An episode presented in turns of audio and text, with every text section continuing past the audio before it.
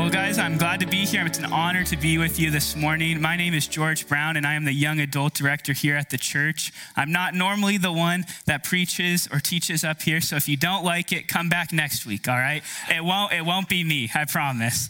But I'm excited to be kicking off the Advent series, and we're going to be looking at Mark chapter 1 this morning and looking at John the Baptist and the way that he prepared the way for Jesus.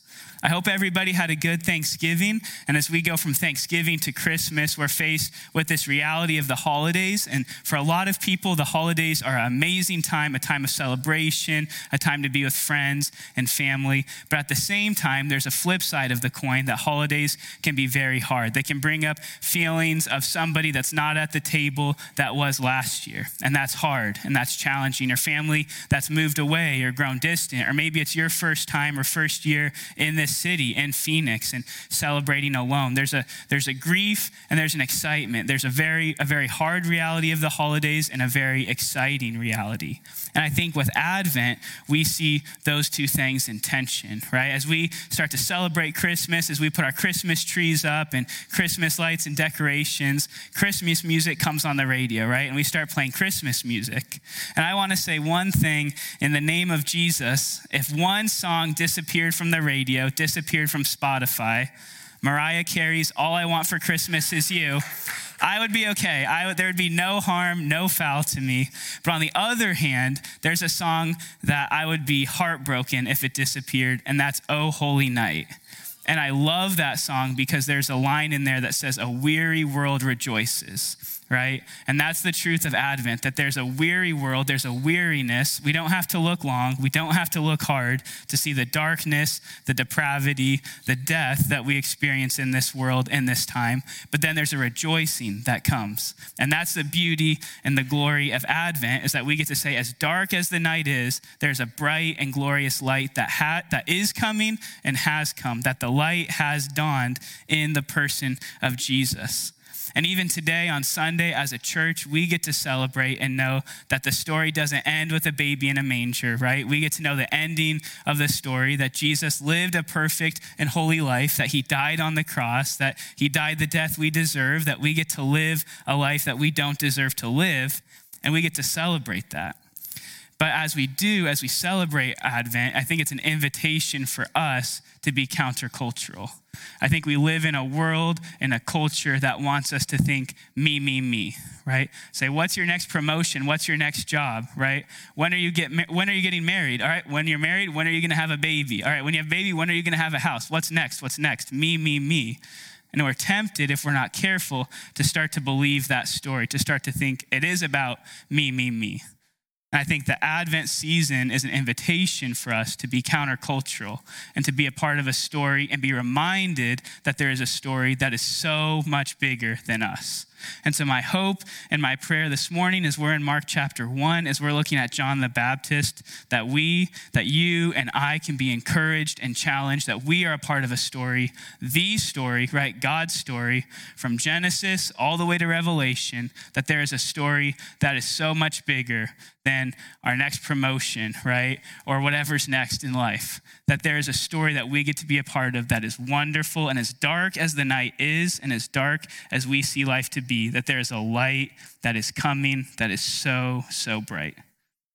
So my hope is that as we look at Mark chapter 1, that we'll be encouraged to be a part of that story. So let's look at Mark chapter 1, starting in verse 1. It says this: the beginning of the gospel of Jesus Christ, the Son of God, as it is written in Isaiah the prophet, behold, I send my messenger before your face, who will prepare your way.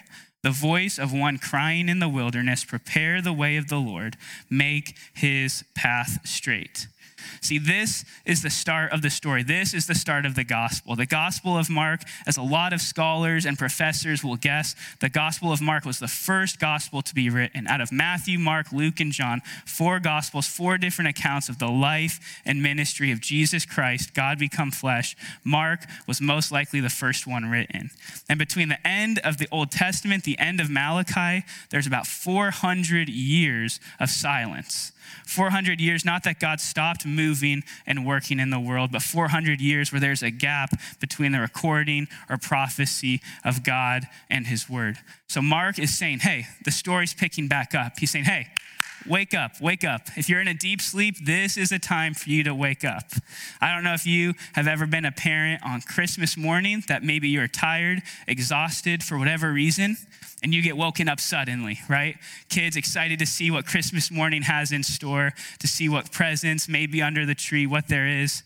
Or better yet, if you're a college student and you live in a dorm or an apartment on campus, maybe you've heard, attention, this is not a drill. A fire has been reported in the building.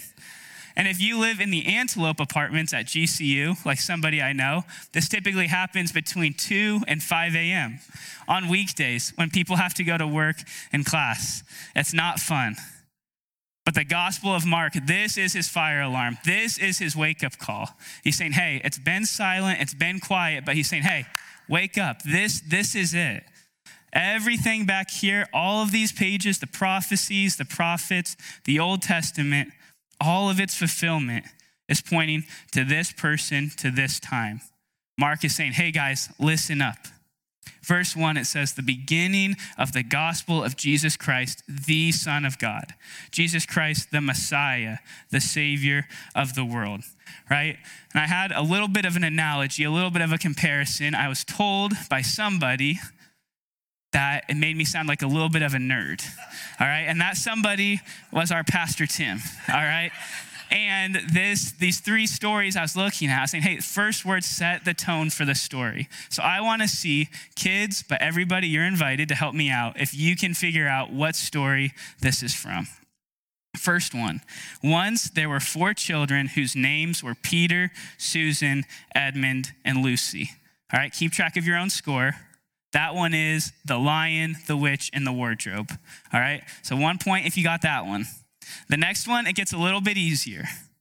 In a hole in the ground, there lived a hobbit. That one's The Hobbit, all right? That should be easy. 2 points if you're on track so far. Third one should be the easiest. If not, let's talk after.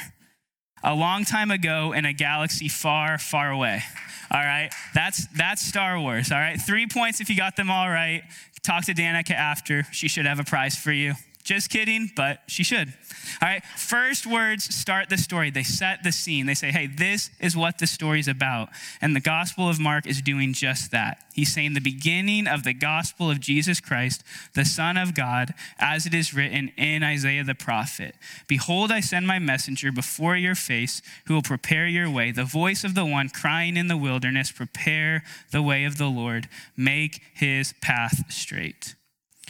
So being woken up from a deep sleep, he's saying, hey, pay attention. This is what it's all about. And even better yet, Mark and John the Baptist is quoting Isaiah chapter 40, right? The story starts with our Savior, and he's quoting back to Isaiah chapter 40. And I'm going to have you guys help me out one more time, and then I'll give you guys a little bit of a break, so don't worry. But there's songs, right? Like if you guys have ever heard the song Party in the USA by Miley Cyrus, if I started that song, I won't, you guys could most likely finish the lines to that song. Or another one, a classic, I need your guys' help, all right? If I were to say, row, row, row your boat, you would say, right? Gently down the stream. Thank you, Greta. So we would know that, and just in the same way as Mark quotes that passage, it's his version of saying, hey, row, row, row your boat. And Isaiah chapter 40, verse 3, he says this, it says this, a voice cries in the wilderness, prepare the way of the Lord, make straight in the desert a highway for our God. That sounds familiar, right? But listen to what's next. Listen to what people in the first century would have thought of after that. It says this, every valley shall be lifted up, and every mountain and hill be made low. The uneven ground shall become level, the rough places a plain. And the glory of the Lord shall be revealed, and all flesh shall see it together, for the mouth of the Lord has spoken. Right? That's what Mark 1 is pointing to. That's the reality that Mark 1, that John the Baptist is preparing us for. That's why he wants us to pay attention. Did you hear that? Every valley shall be lifted up, and every mountain and hill be made low. The uneven ground shall become level, the rough places a plain, and the glory of the Lord shall be revealed, and all flesh shall see it together, for the mouth of the Lord has spoken." Right? That's Jesus. He's coming to make all things new, to make the uneven ground flat. That's my favorite line.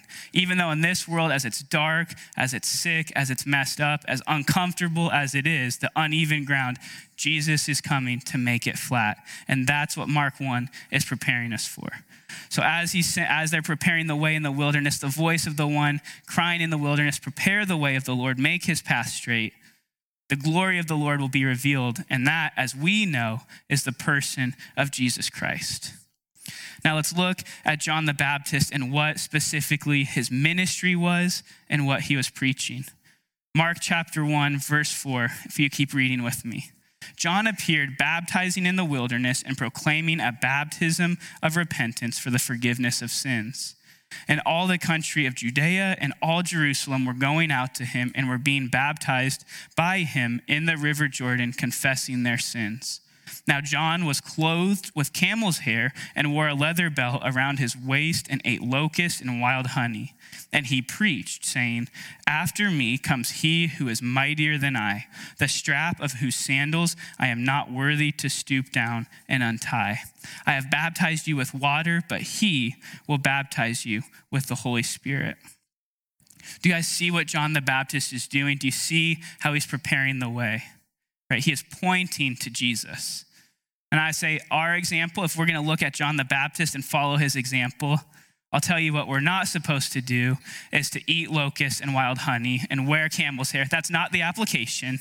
The application is to do what John the Baptist did, to find our purpose and pointing to Jesus. And I'll tell you why. The best recommendation you can get, Jesus himself in Matthew chapter 11, verse 11, he says this, "Truly I say to you, among those born of women, there has arisen no one greater than John the Baptist. Yet the one who is least in the kingdom of heaven is greater than he."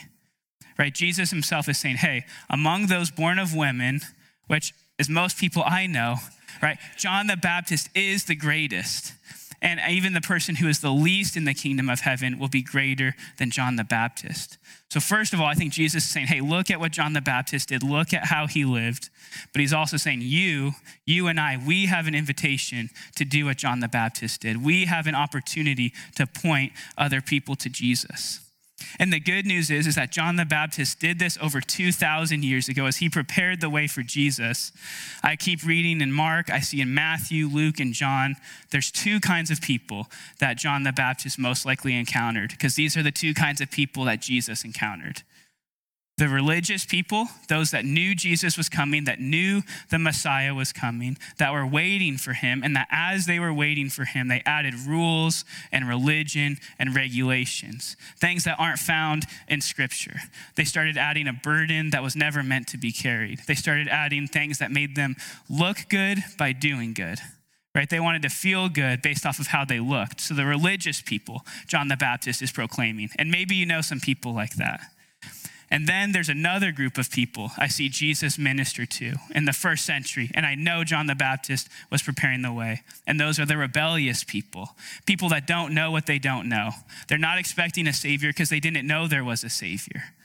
And I think as we do our lives day in and day out, as we go to work, as we go to class, even as we go to church, as we go to the store, even the people that we live with, you're going to look to your left and to your right, and you're going to see those same two types of people that John the Baptist would be proclaiming this to. The religious people who want to look good and feel good about what they do and their performance, and the rebellious people who are seeking peace in places that are fleeting and temporary. And John the Baptist is proclaiming the same thing to them. But look at what he proclaims. He doesn't look at the religious person and say, hey, your system is broken. Your religion is making you look good without actually being good. And he's not looking at the rebellious person and saying, you're broken and messed up. Because I'll tell you a secret. Both people know that, right? The religious person deep down, they know it's not working. It's temporary. And deep down, the rebellious person, they know it's not working. They're empty, they're dead inside, and it's fleeting. John the Baptist doesn't say either, but look at what he says. Look at verse 7. After me comes he who is mightier than I, the strap of whose sandals I am not worthy to stoop down and untie." Do you hear that? After me comes he who is mightier than I, the strap of whose sandals I am not worthy to stoop down and untie. I want to follow the example of John the Baptist. I want to encourage and invite you to do the same. We don't need to look at the religious or the rebellious person and tell them how broken they are, but rather our purpose is found in pointing to Jesus to say, hey, there's a good and glorious Savior whose sandals we're not even worthy to stoop down and untie, but he is good and he is holy and perfect, and he wants a relationship with you. He's coming. As you keep reading in Mark chapter 1, people respond to that. They respond to hearing how good and glorious the Savior is and that he loves them and wants a relationship with them. And as we interact with and do life with religious and rebellious people, I hope we can say the same thing. In Mark chapter 1, verses 7 and 8, the message, Eugene Peterson's paraphrase, he says John the Baptist's message like this: "The real action comes next. The star in this drama, to who I am a mere stagehand. He will change your life. I'm baptizing you here in the river, turning your old life in for a kingdom life. His baptism, a holy baptism by the Holy Spirit, will change you from the inside out." I love that paraphrase that he says, the star in this drama is coming, to whom I'm a mere stagehand. You and I, we're not the stars in this show, right? As Advent comes, as we look forward to Christmas, we get the opportunity to step aside from the story that's easy, that's fun, to say me, me, me. And we get to say, I don't want to be the star in this show. If I was the star in this show, it wouldn't be a good show, right? We get to say, I want to be the stagehand. Our purpose is found not in being the star, but being the stagehand. Our purpose is found in pointing to Christ. Not pointing to the brokenness of the religious system, not pointing to the brokenness of rebellion, but pointing to a good and glorious Savior who is coming again. There's a story that I heard this Thanksgiving, and I don't know about you, but at Thanksgiving, my family tells a lot of stories around the table. Sometimes there are stories, but more likely they're stories of other people.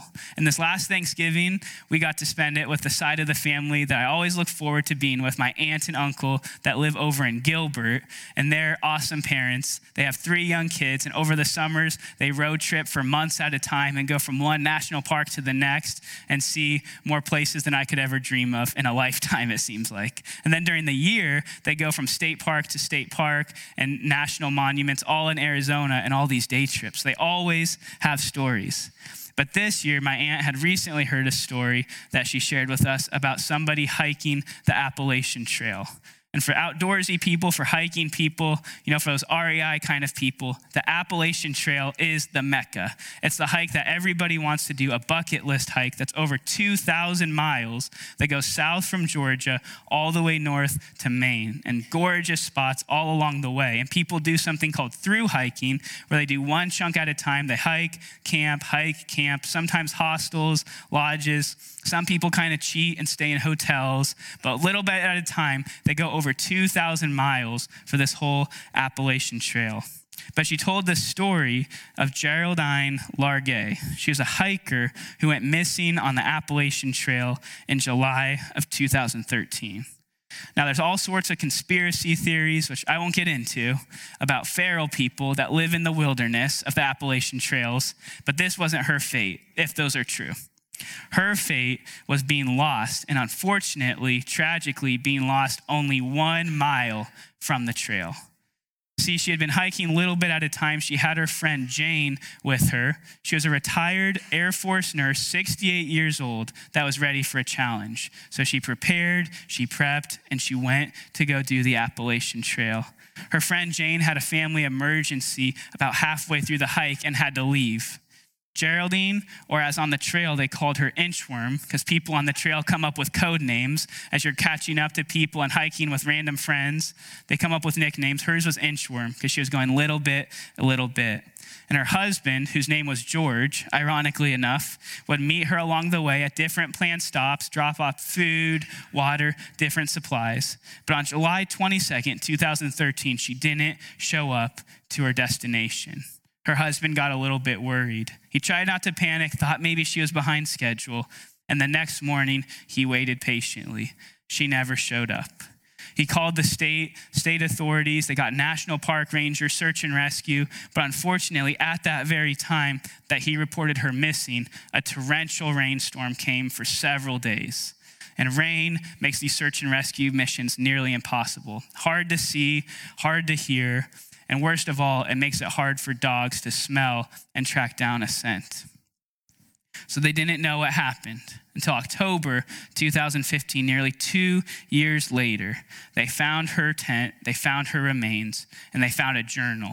And she kept a journal of the 26 days she spent in the wilderness before she eventually passed. What had happened is she had gotten off trail. She went to go relieve herself. And for kids, relieving yourself is a fancy way of saying she went to go poop, okay? Just have to say that. She went to go relieve herself. She got lost, and she got her cell phone out, and she texted her husband, and she said, went off trail to go to the bathroom somewhere north of the Wood Road. Contact the Appalachian Trail managers and see if they can help.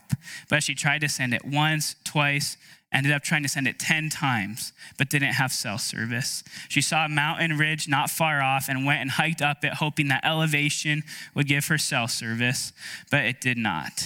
She eventually set up camp and tried to wait for somebody to come and get her. The tragic part that authorities report is that she was set up in a thick wooded area, but her tent was about 100 yards from a huge clearing. And once if she would have ever gotten to that clearing, just 20 minutes hike, she would have been on a very frequently used logger road, and she would have found help. Just 1 mile from the trail. And I think the tragedy is that she was so close, yet so far from help.